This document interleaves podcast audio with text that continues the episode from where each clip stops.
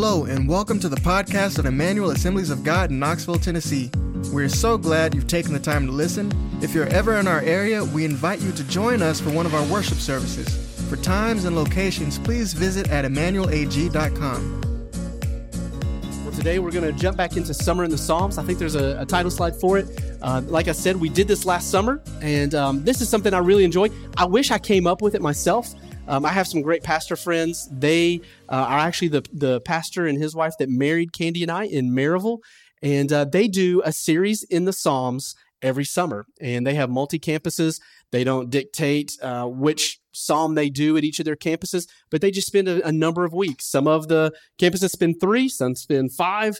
Um, we're going to spend a few. We did this last summer, and there's 150 psalms. So if we just spend even a few weeks in them, we could be in the psalms for a really long time. Um, but today uh, we're going to be in Psalm 91, and it's one of my absolute favorites. Um, and one of one of the things I really enjoy about the psalms is that they are uh, unfettered. It's raw. It is very authentic. Um, there is a wide gamut of emotions um, so to speak, the veneer is removed. You know, and um, I think for us, you get the you get the psalms and they're riddled from, with poetry, some of sorrow, some of laments, uh, others with desperation for God's presence pleased to even eradicate your enemies right? You get you get all the gamut of psalms. Repentance psalm 51 uh, we did that one last year. Uh, psalm 23 the lord is my shepherd. Psalm 27 you know one thing i ask this is what i seek. You get you get a plethora of emotions and feelings from the psalmist as they're writing and and and just authentically expressing god what is going on? Where are you? Oh, take care of my enemy. Here's what i'm feeling speaking to the soul to hope in god. And, and what i really like is is this is a value of ours here at the church and that's being real and authentic. Um, you will never be able to grow beyond what you are willing to show.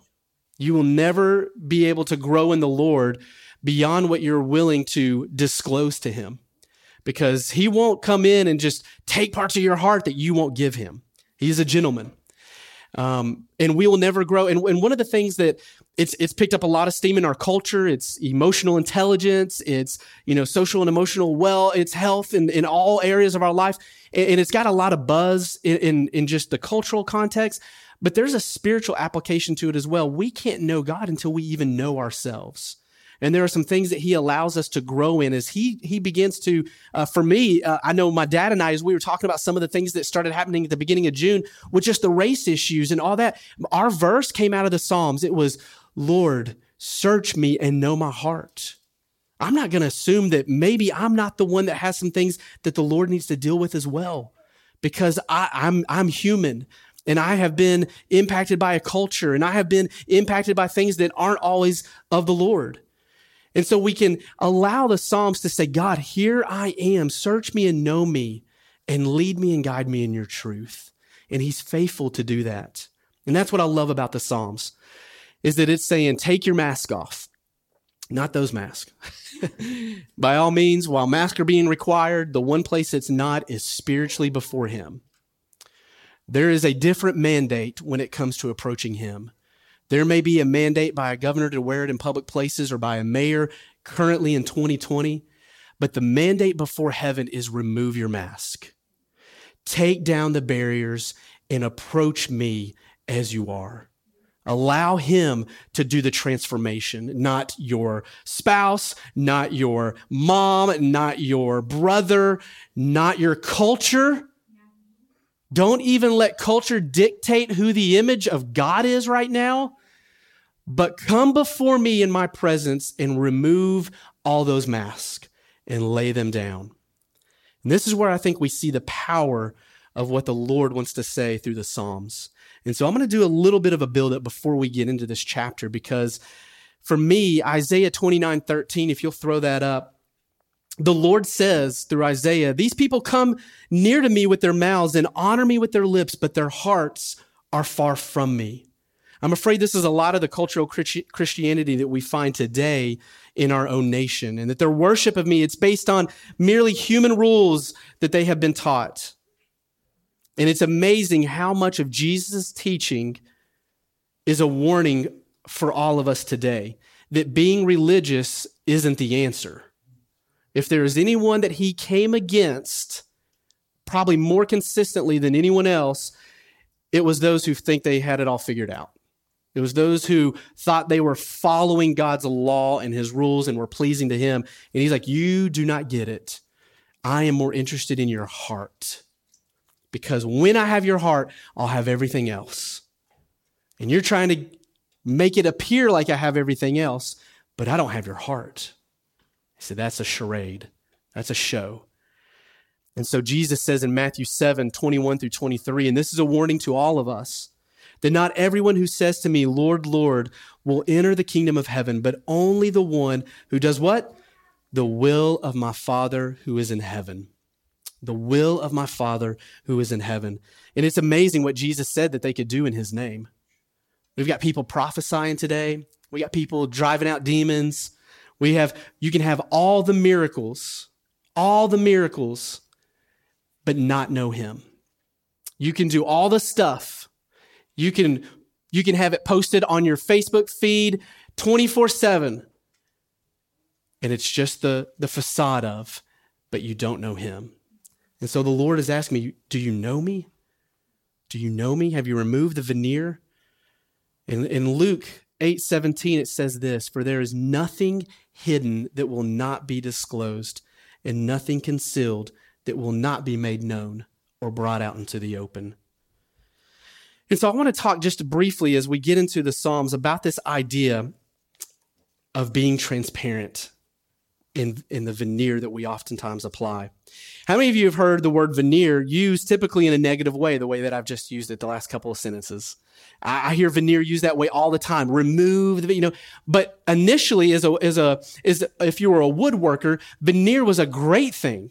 Veneer was was something that allowed uh, the the flexibility in something that was a solid wood, including the veneer itself. A true veneer would be made of wood. It would not be what you what I have on my cabinets, a plastic laminate or even foil that looks like wood grain or I mean, how many different types of veneer have you seen that the edges begin to rub off and you're like, "Oh, that's not a real veneer. That's not wood."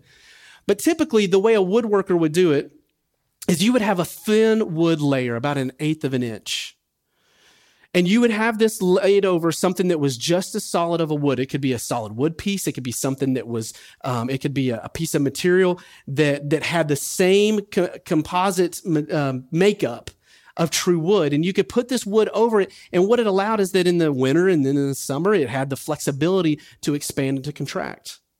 And, and it's really interesting to me because we've given it a negative um, name, the word veneer.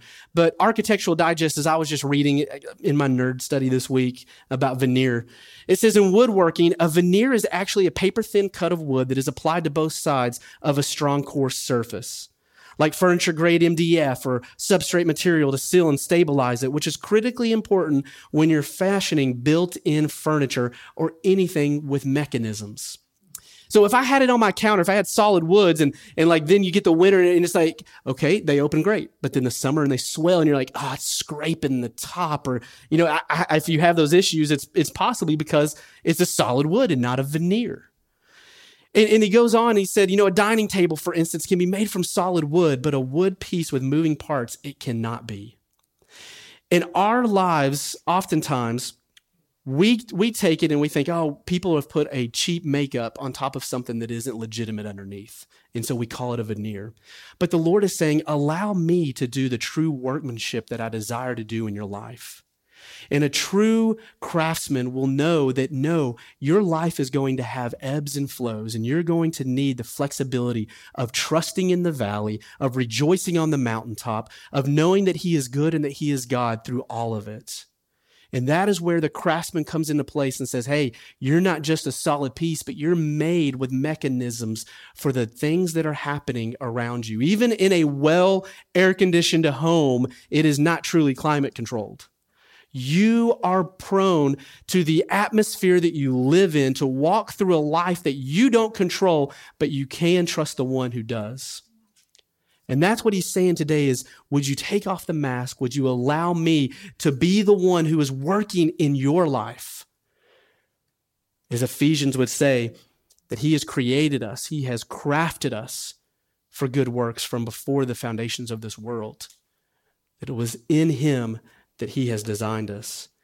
And so we jump straight into this psalm, looking at what is this psalmist disclosing to us. In Psalm 91, as many of the authors would give an occasion or who is writing it, this one doesn't. And so let's begin in verse 1 together. He says, I'm going to read all 11 verses. Whoever dwells in the shelter of the Most High will rest in the shadow of the Almighty. Verse 2 I will say to the Lord, He is my refuge and my fortress, my God in whom I trust. Surely he will save you from the fowler snare and from the deadly pestilence. He will cover you with his feathers, and under his wings you will find refuge. His faithfulness will be your shield and rampart. You will not fear the terror of night, nor the arrow that flies by day, nor the pestilence that stalks in the darkness, nor the plague that destroys at midday. A thousand may fall at your side, 10,000 at your right hand, but it will not come near you. You will only observe with your eyes and see the punishment of the wicked. If you say, The Lord is my refuge, and you make the Most High your dwelling, no harm will overtake you, no disaster will come near your tent. Verse 11 For he will command his angels concerning you to guard you in all your ways. They will lift you up in their hands so that you will not strike your foot against a stone. You will tread on the lion and the cobra. You will trample the great lion and the serpent. Because he loves me, says the Lord, I will rescue him. I will protect him, for he acknowledges my name. Let's finish the last two verses. He will call on me, and I will answer him. I will be with him in trouble. I will deliver him and honor him. With long life, I will satisfy him and show him my salvation. May the Lord bless the reading of his word. So the psalm that is written here, Psalm 91, is closely connected to the psalms that surround it. Psalm 90 and Psalm 92. Psalm 90 is written uh, with similar language, with the idea of dwelling place and springing up in life and how God will make glad and, and reminding us of God's deeds and what he has done, his faithfulness and the most high, that same language of who he is, his name and, and what they attribute to him. It's this common theme between these three Psalms here. In Psalm 90, it's, it's more of one asking for his blessing and his divine favor, while Psalm 91, this one that we're looking at today, is a prayer that is confirmed by the promise and the oracles of God. This is what his blessing, this is what his favor will look like. This is what how it will manifest itself in your life. In Psalm 91, it doesn't originally include a, a, subscript title. I don't know if your Bible has one, if it gives it a name, and some say Psalm um, or praise, a Psalm of David. And that wasn't given later until the Septuagint was written, uh, the Greek translation of the Old Testament. Originally, there was no attribution of who actually penned this psalm. And so today, as we look at how it includes both wisdom for those who desire, desire to walk godly, and to walk in his blessings and his favor, but then also a divine oracle at the end, something that the words aren't so much from the psalmist to the Lord, but the final words are from God to us, which is a little bit unique for some of the Psalms. And the wisdom psalm encourages the godly to continue to pursue that path of godliness and hold out for the promises of his protection and blessings. And you can throw up quick a structure here of how you can kind of understand what the psalmist is doing here. Um, it has it has these different forms where the first couple of verses are an invitation to you and to me to walk in the protection of God. He who dwells, the one who abides, will find shelter, will take shadow, I will save the Lord, my refuge, my fortress, the one whom it's this invitation to come and find refuge, find shelter, find protection in God and God alone.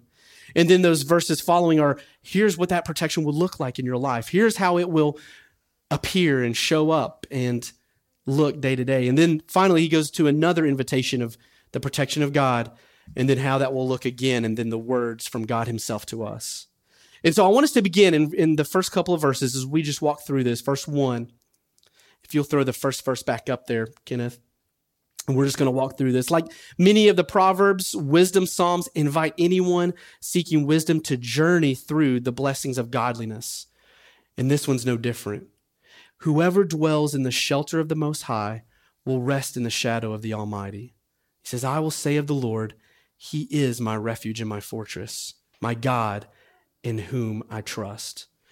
So immediately, the psalmist is beginning with such emotional language that create a sense of security, a sense of God is our home. That there is no other place for us to live, move, and have our being than in Him and Him alone.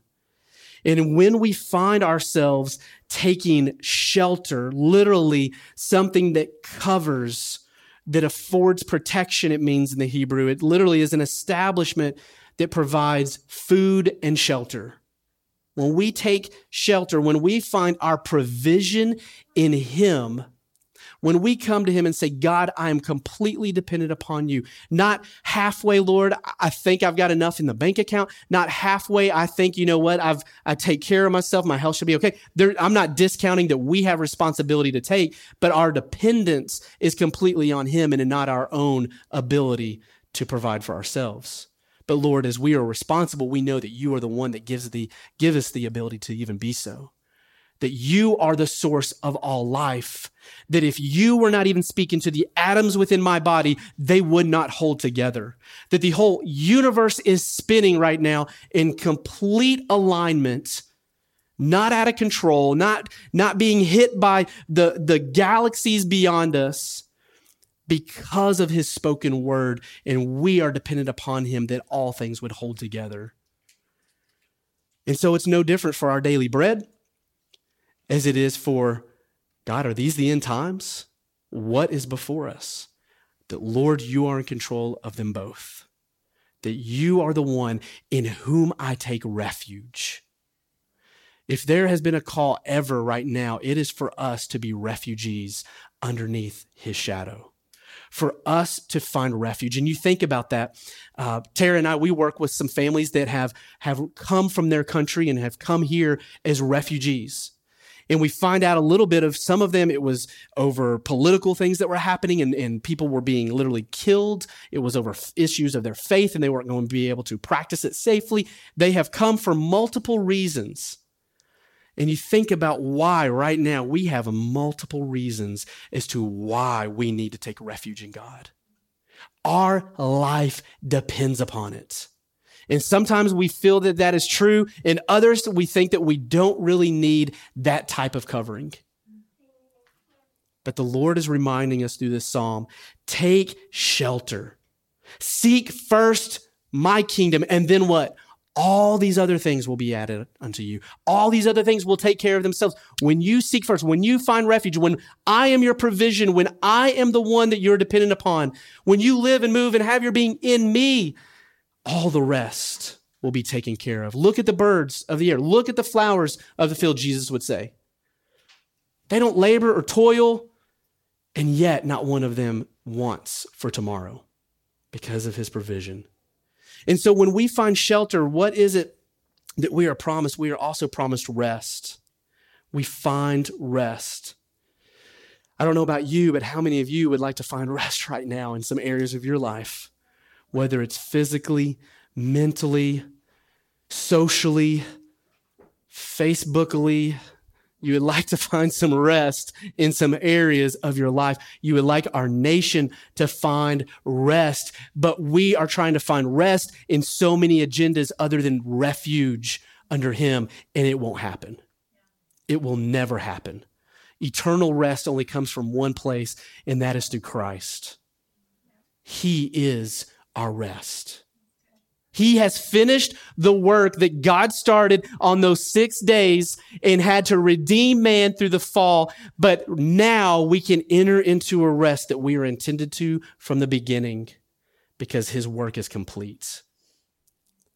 But the work now we see toiling in our nation, in our world, it has agendas, it has ulterior motives, and it will never lead to peace and to rest because it's not founded in refuge in Him and Him alone.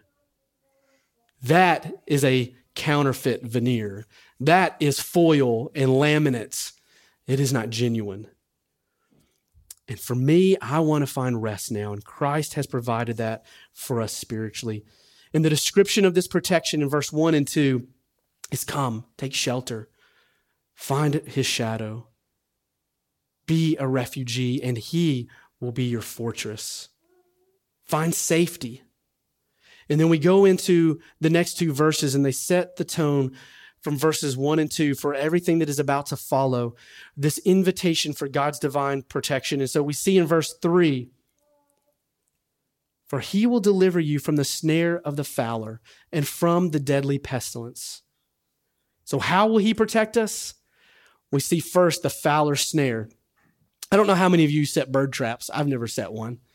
so I don't have a whole lot of context for the fowler snare. Uh, have, has anyone ever set a bird trap in here before? Anybody ever try to trap a bird? No, I, I wasn't sure. and so a fowler, you think about a trap that would catch something that flies that only periodically will land in your life. And you think about the things that come and go in your life, and the Lord saying, Hey, guess what? I'm going to deliver you from these things that you're seeing kind of coming and going in your life. Those traps that are trying to capture you, that are trying to literally eh, freeze you and, and decapitate and annihilate your ability to fulfill God's plan and purposes. I'm going to eradicate those traps. Those traps will not even be before you. This is what he says here in verses three and four.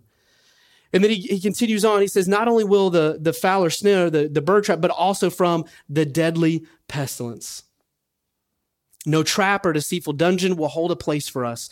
And multiple times the psalmist used this same kind of language. Psalm 124 7, Kenneth, I think I have it back there. We have escaped like a bird from the fowler's snare. The snare has been broken, and we have escaped. And so this is salvation. And this is what the, the psalmist is leading up to, but he's spelling it out. That salvation of God in our lives, it is not only breaking the power of sin and, and the curse of death, but it is also deliver me from temptation today.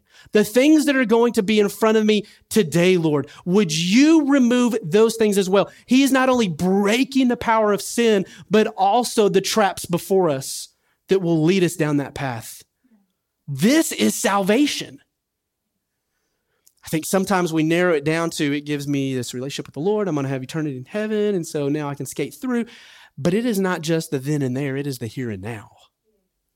We're walking in that already not yet tension that we see so much in the scripture. I have been saved. I will be saved. I am being saved. This is his promises for us. And it's a beautiful thing to see. And the basis for these outcomes of protection, oh, I love this, I love this, I love this. The end of verse four, if you can throw it back up there, verse four, it says, He will cover you with His feathers, and under His wings, you're going to find refuge. Oh, I love this. His faithfulness will be your shield and rampart. The basis for these outcomes of protection are all based on one thing His faithfulness. His faithfulness for you and for me. God can't help but act upon who he is. And as his son and as his daughter, he will show up time and time again fighting for you on your behalf. He will continue to destroy the fowler snare. He will continue to destroy the traps before you. He will continue to make sure that the deadly pestilence isn't your eternal damnation. It's not your final story. Now, I'm not, we, I, how many of you have ever been sick before? But that's not what is our ending. Our ending isn't the traps and the diseases of this world or what the enemy may bring about, or even if we were to walk through some tribulation in this life.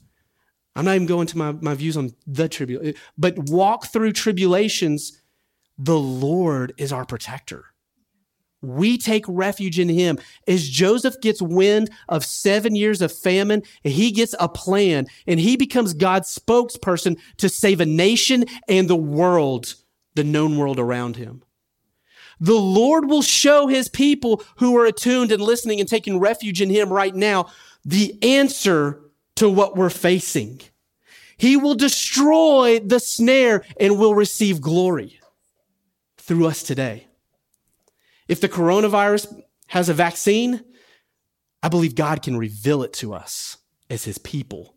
I believe he's got people embedded in CDC. He's got people that love him that are working at John Hopkins right now on these on these uh, research and what Pfizer's putting out. I don't know. Maybe that's it. But the Lord will receive glory because he is the one who eradicates the deadly pestilence. If it's not him that is receiving glory, we may see another one until he does because we will have the blood that covers us. We put that on the doorpost of our lives over your children, over my children, and we walk in his protection because it's in him we take refuge. There's nothing to fear. And that's where he's leading us in these verses. I got off track there. I hope that was still good. Now, how many of you recently have heard Psalm 91 referred to as the psalm that people were praying through during this time? You know, when uh, when quarantine was first so uh, ncaa canceled march madness. It was like march 12th or 13th it's like the world is sliding off its axis. Sports are gone. What do we do? What's happening? Colleges are closing. Schools out for at least a, an extended spring break. Oh we'll be back in a week or two but people begin clinging on to scripture as we should. And this was one that i saw time and time again psalm 91 because it's a psalm that reminds us of who he is and how his protection he has us. And that was kind of the, the phrase that I felt like the Lord dropped in my heart at the beginning of all this was he's got you. He's got this. He's got you. He's got this. But in order for him to have you, he's got to have you. In order for you to find his protection, You've got to find refuge in Him. And so for us, we sit here and, and we say, Lord, that's what we want. We want to take shelter and find refuge and rest and protection. And moving into verse 5 through 8, the promises of God, of protection, of solace, it includes protection from the fears that plague so many. I love what he says here. You will not fear the terror of night, nor the arrow that flies by day, the pestilence that stalks in the darkness, nor the plague that destroys at midday. When we dwell in the shelter of the Almighty, there is protection from things that we can see as well as things that we can't see. All of them cripple us alike, but there are things that move into our, our world sometimes that are very unseen, that are spiritual forces, that are fear, that try to grip with terror. And, and we saw a lot of that the last few months. We've seen a lot of uncertainty and fear. And some of it was just, was very worldly and fleshly, but other parts of it were very demonic and spiritually influenced. Some of it beca- became fueled. The enemy is so glad for us to ride waves in our nation of fear and uncertainty and division and, and backbiting and anger and hate. The enemy will let us ride these waves all year long at least until the election, right? He'll let us ride these waves as long as we want to because we will never find refuge and rest in Him if we're riding those waves. But the Lord has said, hey, guess what? But if you want to have, uh, if, if you want to not have fear of the terror of night, of the things that you can't control nor see, those are, that's the protection that I provide. That's the sense that I can bring to your soul. It is a rest that can speak to storms be still. And that's what the Lord desires to do in my life and in yours. And he says, Nor the arrows that fly by day. The enemy that has been using these same things for thousands of years, he has used them to divide kingdoms, to decimate by fear and by plague and by just the anxieties of the uncertainty and the unknowns. But our God provides safety for us from the unseen enemies we face, as well as the ones, the arrows that fly by day, as well as the very visible enemies we can see, the sins that beset, the addictions that destroy, the selfishness and the pride of life that can just eradicate what God wants to do in our relationships, in our life. Both the visible as well as the invisible, the Lord desires to come in and to destroy. And there's this math that God uses here in verse 7 um, that I don't think you're going to get this kind of math anywhere else. Um, you know, Common Core doesn't really use this kind of math, and they they use a weird math to me. But verse seven: a thousand may fall at your side, ten thousand at your right hand, but it's not going to come near you. I don't really teach my kids this kind of math, but this is God's economy when it comes to His protection for our lives. He compares one as to a thousand, one as to 10,000. To him, it is no different. He is going to eradicate our enemies and he's going to do it in full. He says, None will be left. A thousand may fall at your side. And the psalmist is amplifying here for us the greatness, the vastness of God's protection. I'm not just going to protect you on your drive home.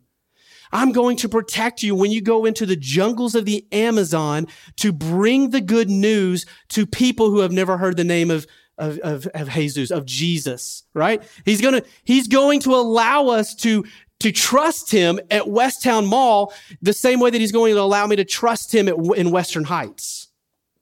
Because the Lord who is leading us, the Lord who is guiding us, if he is in the middle of that storm and he is saying, come, then I am more protected at the bit of his word than I am in a location. I am more protected and more safe in the center of his will. We got to know his will. In the center of his will than I am anywhere else that appears to be safe. Because a thousand can fall at our side and 10,000 at our right hand. And this reminds me of what Joshua would say in his final address. He's, he's about to go, right? And he gives these words to, to his men, his, his burly, brawny men. And he's like, be strong and courageous. Follow the statutes of the Lord. Listen and obey. And in Joshua 23, 10, Kenneth, I think I've got it back there. He says, one of you routs a thousand because the Lord your God fights for you just as he promised. But this verse is sandwiched between what he is saying to them collectively as a group. There's, there's a lot more context to this. So I want you to hear verses 9 through 11 because I think sometimes we dumb down the power of God in our lives. He says, The Lord has driven out before you great and powerful nations. Remind yourself of what he has done that has been amazing, his faithfulness. He says, To this day, no one has been able to withstand you. One of you routs a thousand because the Lord your God fights for you, just as he promised. And so, verse 11, this is really interesting. So be careful. So be careful be careful to love the Lord your God. You have a lot of power and authority as a child of God. And you can even use it in a way that is not pleasing to the Lord. There are people that I have seen use their giftings in a way that did not bring God glory. And they pervert and they distort. And God here is saying through Joshua, be careful that you stay close to the Lord. Be careful that you are continually walking in that love relationship with him. That everything you're doing is serving him is serving others but is not for self-gain. Because you could go out and start destroying enemies because the lord your god is with you. You could start eradicating you could start ta- and spiritually speaking we should be doing that. But in a way that serves the lord and serves others not in a way that just decimates people, that speaks the truth but cuts them down. But use what He has given you, the word, the, the power of His truth through you that continues to walk in love. Be careful, he says, to love the Lord your God. You have greatness inside you. Don't squander it, don't misuse it, don't abuse it. I believe it is possible. And the psalmist goes on in verse 8. He says, You will only observe with your eyes and see the punishment of the wicked. The reminder for us today is that there is no power in heaven or on earth that is greater than that of Yahweh's. There is there is no mountain high enough, no valley low enough, right? There is nothing that cannot that can compare to the love of God. They can compare to his faithfulness.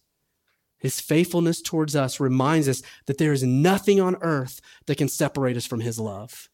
There is nothing in heaven or in the heavens above that could separate us from the power of the love of God, the greatest force on earth. And in verse 9 through 10, the psalmist continues Because you have made the Lord your dwelling place, the Most High, who is your refuge, no evil shall be allowed to befall you, no plague come near your tent. And he kind of is reminding us again that invitation to his protection. He's saying, Come, come and find refuge in me.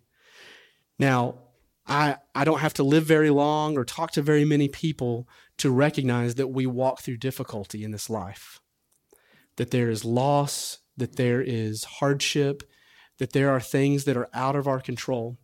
And we sang a song today that said, What the enemy meant for good, I'm going to believe that, that you can turn it around, that you can redeem it, that you can turn all those things. I'm sorry, that what the enemy intended for evil, there we go. What the enemy intended for evil, that you can turn around for my good.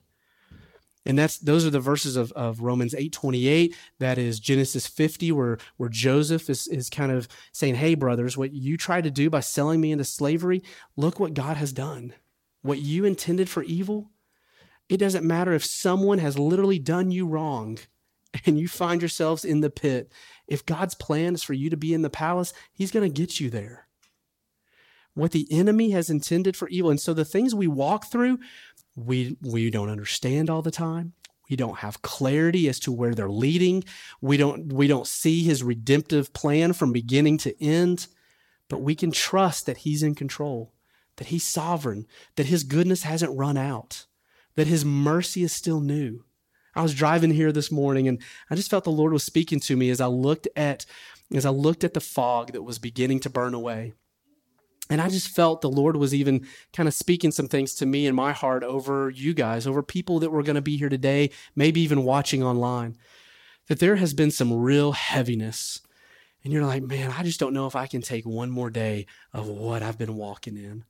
And the Lord just put in my heart to remind you that His mercy his goodness, it is going to be as faithful as that rising sun, and it will burn away what you have been enduring.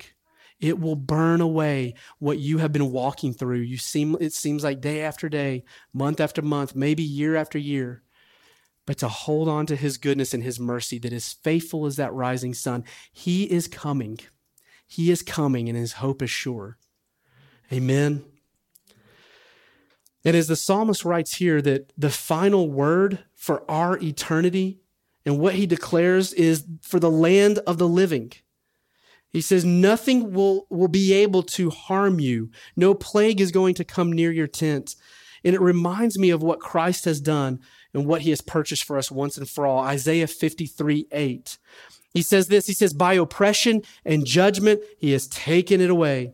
Yet who of his generation protested? For he was cut off from the land of the living. For the transgression of my people he was punished. The prophet here is speaking of Christ, is speaking of the Savior that would come, that he would literally be cut off from the living presence of God so that you and so that I could be restored, could be redeemed that the punishment that he took upon himself was for the transgression of us, his people, that he has now brought and called us his own.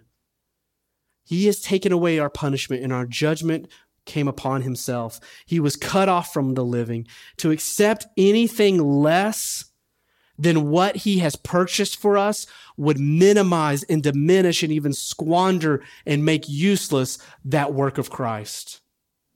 Don't allow the enemy to dupe you or to lie to us to say that what God is doing right now isn't really big enough to take care of that too. This has been your mountain time and time again. How can he really see you through this? He is faithful, the psalmist is reminding us, and that is what will be our rear guard and our rampart. That is where our protection is found. It's our shield and our buckler. And do you remember these next words, verses uh, 11 through 13? You'll remember where you heard them. For he will command his angels concerning you to guard you in all your ways. On their hands they will bear you up, lest you strike your foot against a stone. You will tread on the lion and the adder, uh, and the adder and the young lion and the serpent you will trample underfoot. So these are the words as Jesus is coming out of 40 days of, of fasting, and the enemy begins to quote scripture. He didn't really get him the first go round, so he begins to use the word himself. And he says, okay, all right, you want to rely on the word of God. Well, how about, how about God saying this about how he would protect you? So why don't you try him and make sure that th- that is true? Is he, is he really going to do what he said he would do? And so in the midst of a psalm of protection, we have, we have a reminder here of what Jesus used these words in response to him and said, but do not test the Lord your God.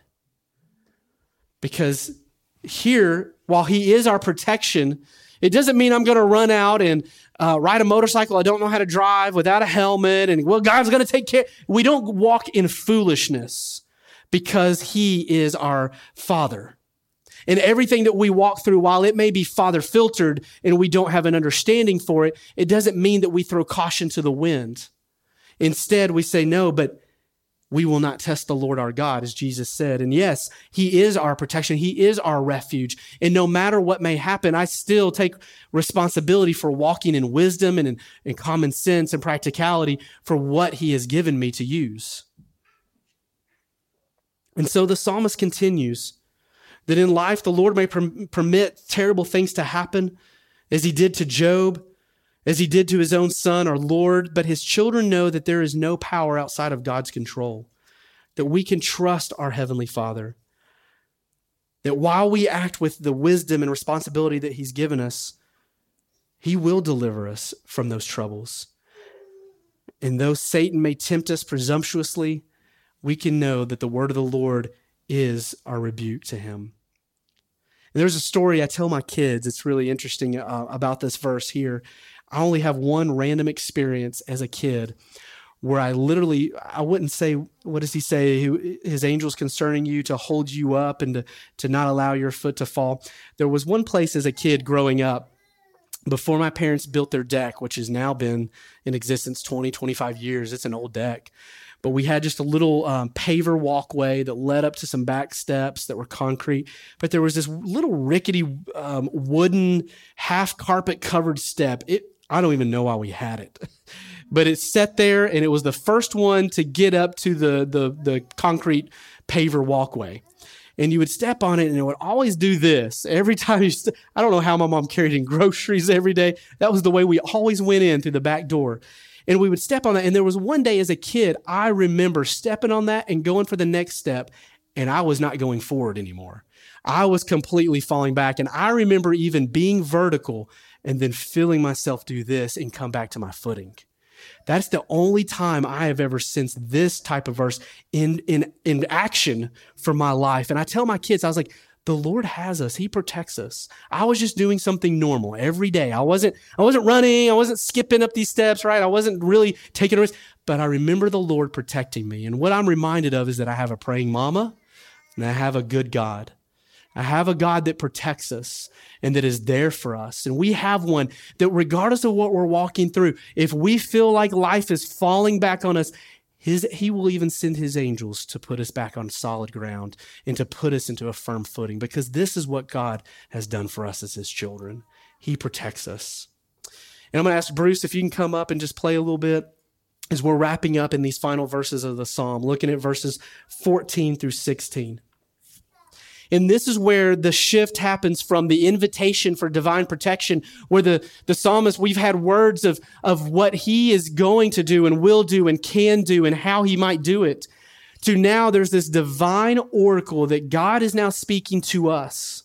And he says this He says, Because you, because he holds fast to me in love, I will deliver him, the Lord is saying to you this morning.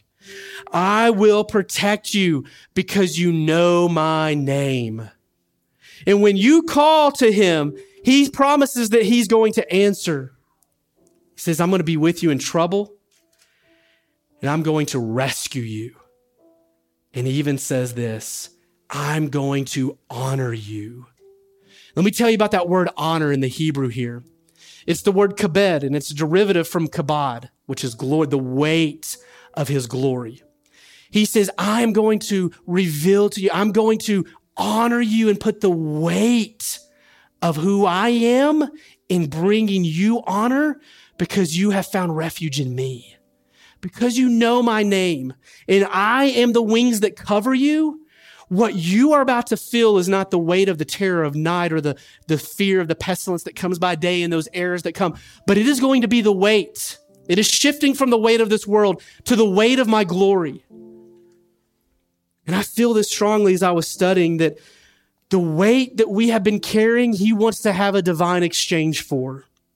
A divine exchange for the weight of his glory that we would find only from shelter in place, in the place of his wings. Remove the mask, the psalmist say, come to me as you are. Find shelter in God Almighty and let the weight of his glory overshadow you. That when someone looks upon what you're walking through and the journey that they know you've gone down, but how do you have rest? How do you have such peace? I don't understand. Because what we have doesn't make sense because we find it in someone other than ourselves, because we trust someone who has created us and knows the end from the beginning, that He has all things, that He's got you, that He's got this, that He is faithful and his faithfulness will literally be a shield around us. It will be our ramparts, It will be our buckler. It will be what goes before us and behind us. His faithfulness. And so when we call to him, he promises, these are his words to us, that he will rescue and he will honor. That's not something I usually think about the Lord doing for me, that he would honor me, that he would put upon me the weight of his glory. And he goes on, I will honor you with long life and satisfy you. Come and drink of the wells that are deep, that will satisfy your soul, that will leave you thirsting no more. And he says, And I will show him my salvation. The good news of his salvation is this that what you couldn't do, he has already done. It is a finished work. You don't have to add your own labor to see his salvation. We receive it and we take refuge in what he has already done and watch how it's his glory that he bestows upon us the glory of his only begotten son. Would you pray with me this morning? Father, I thank you so much that you can take anything that's happening in our life right now and in the past six months and in the past six years and the past decades that we've been walking through. And Lord, you can take those. It's not too late. Your arm, I believe, as your word says, is not too short to still show your salvation in every situation, God. And somehow there's been some locusts that have eaten some things. And we look back and our life is just a pathway of destruction in so many areas. But God, today, Today, we are trusting your faithfulness to be the one that restores and rescues and redeems as we find shelter in you and in you alone. No longer in the agendas and thoughts of man, no longer in the security of an economic dollar, no longer in the security of even our own ingenuity to just make it happen. But Lord, it is because of our dependence upon you that we have all these things. God, we seek first your kingdom to come in our life and in our world. And in this place, I know there are people that are walking through some, some dark, dark valleys and they're, they're believing, Lord, for you to be faithful to them and that they're not sure what it's going to look like, God. And we're going to stand as a body together. And if that is you in this place and you would say, Michael, I need prayer now and today and this week for what I am walking through to trust God, to take refuge in Him, to believe that He can still redeem and He can rescue. If that's where you're at today, I just want to pray with you. Would you raise your hand? Anybody? Yes. Anybody? Yes. Amen. Father, I just agree with your saints in this place, Lord. Those that are taking refuge in you for the hundredth time, those that are taking refuge in you for the first time, those that are finding forgiveness for sins and a relationship for you with you, and those that are seeking God, would you just please, please, please show me the light that is at the end of this tunnel, Lord? And I just pray that your protection, your overshadowing, your wings, your guidance would be our place of dwelling. God, I just pray right now, Holy Spirit, that you would come and breathe in this place. Breathe in this place, Holy Spirit. strengthen hearts and souls in this place, Lord. Would you begin to speak your divine oracle over each one of us? Begin to speak your words that we hold fast to you in love, that you're going to deliver us, that you're going to protect us. We know your name. And we thank you, God, that you know ours and that you're going to answer us and you're going to be with us in times of trouble and that you're going to rescue us.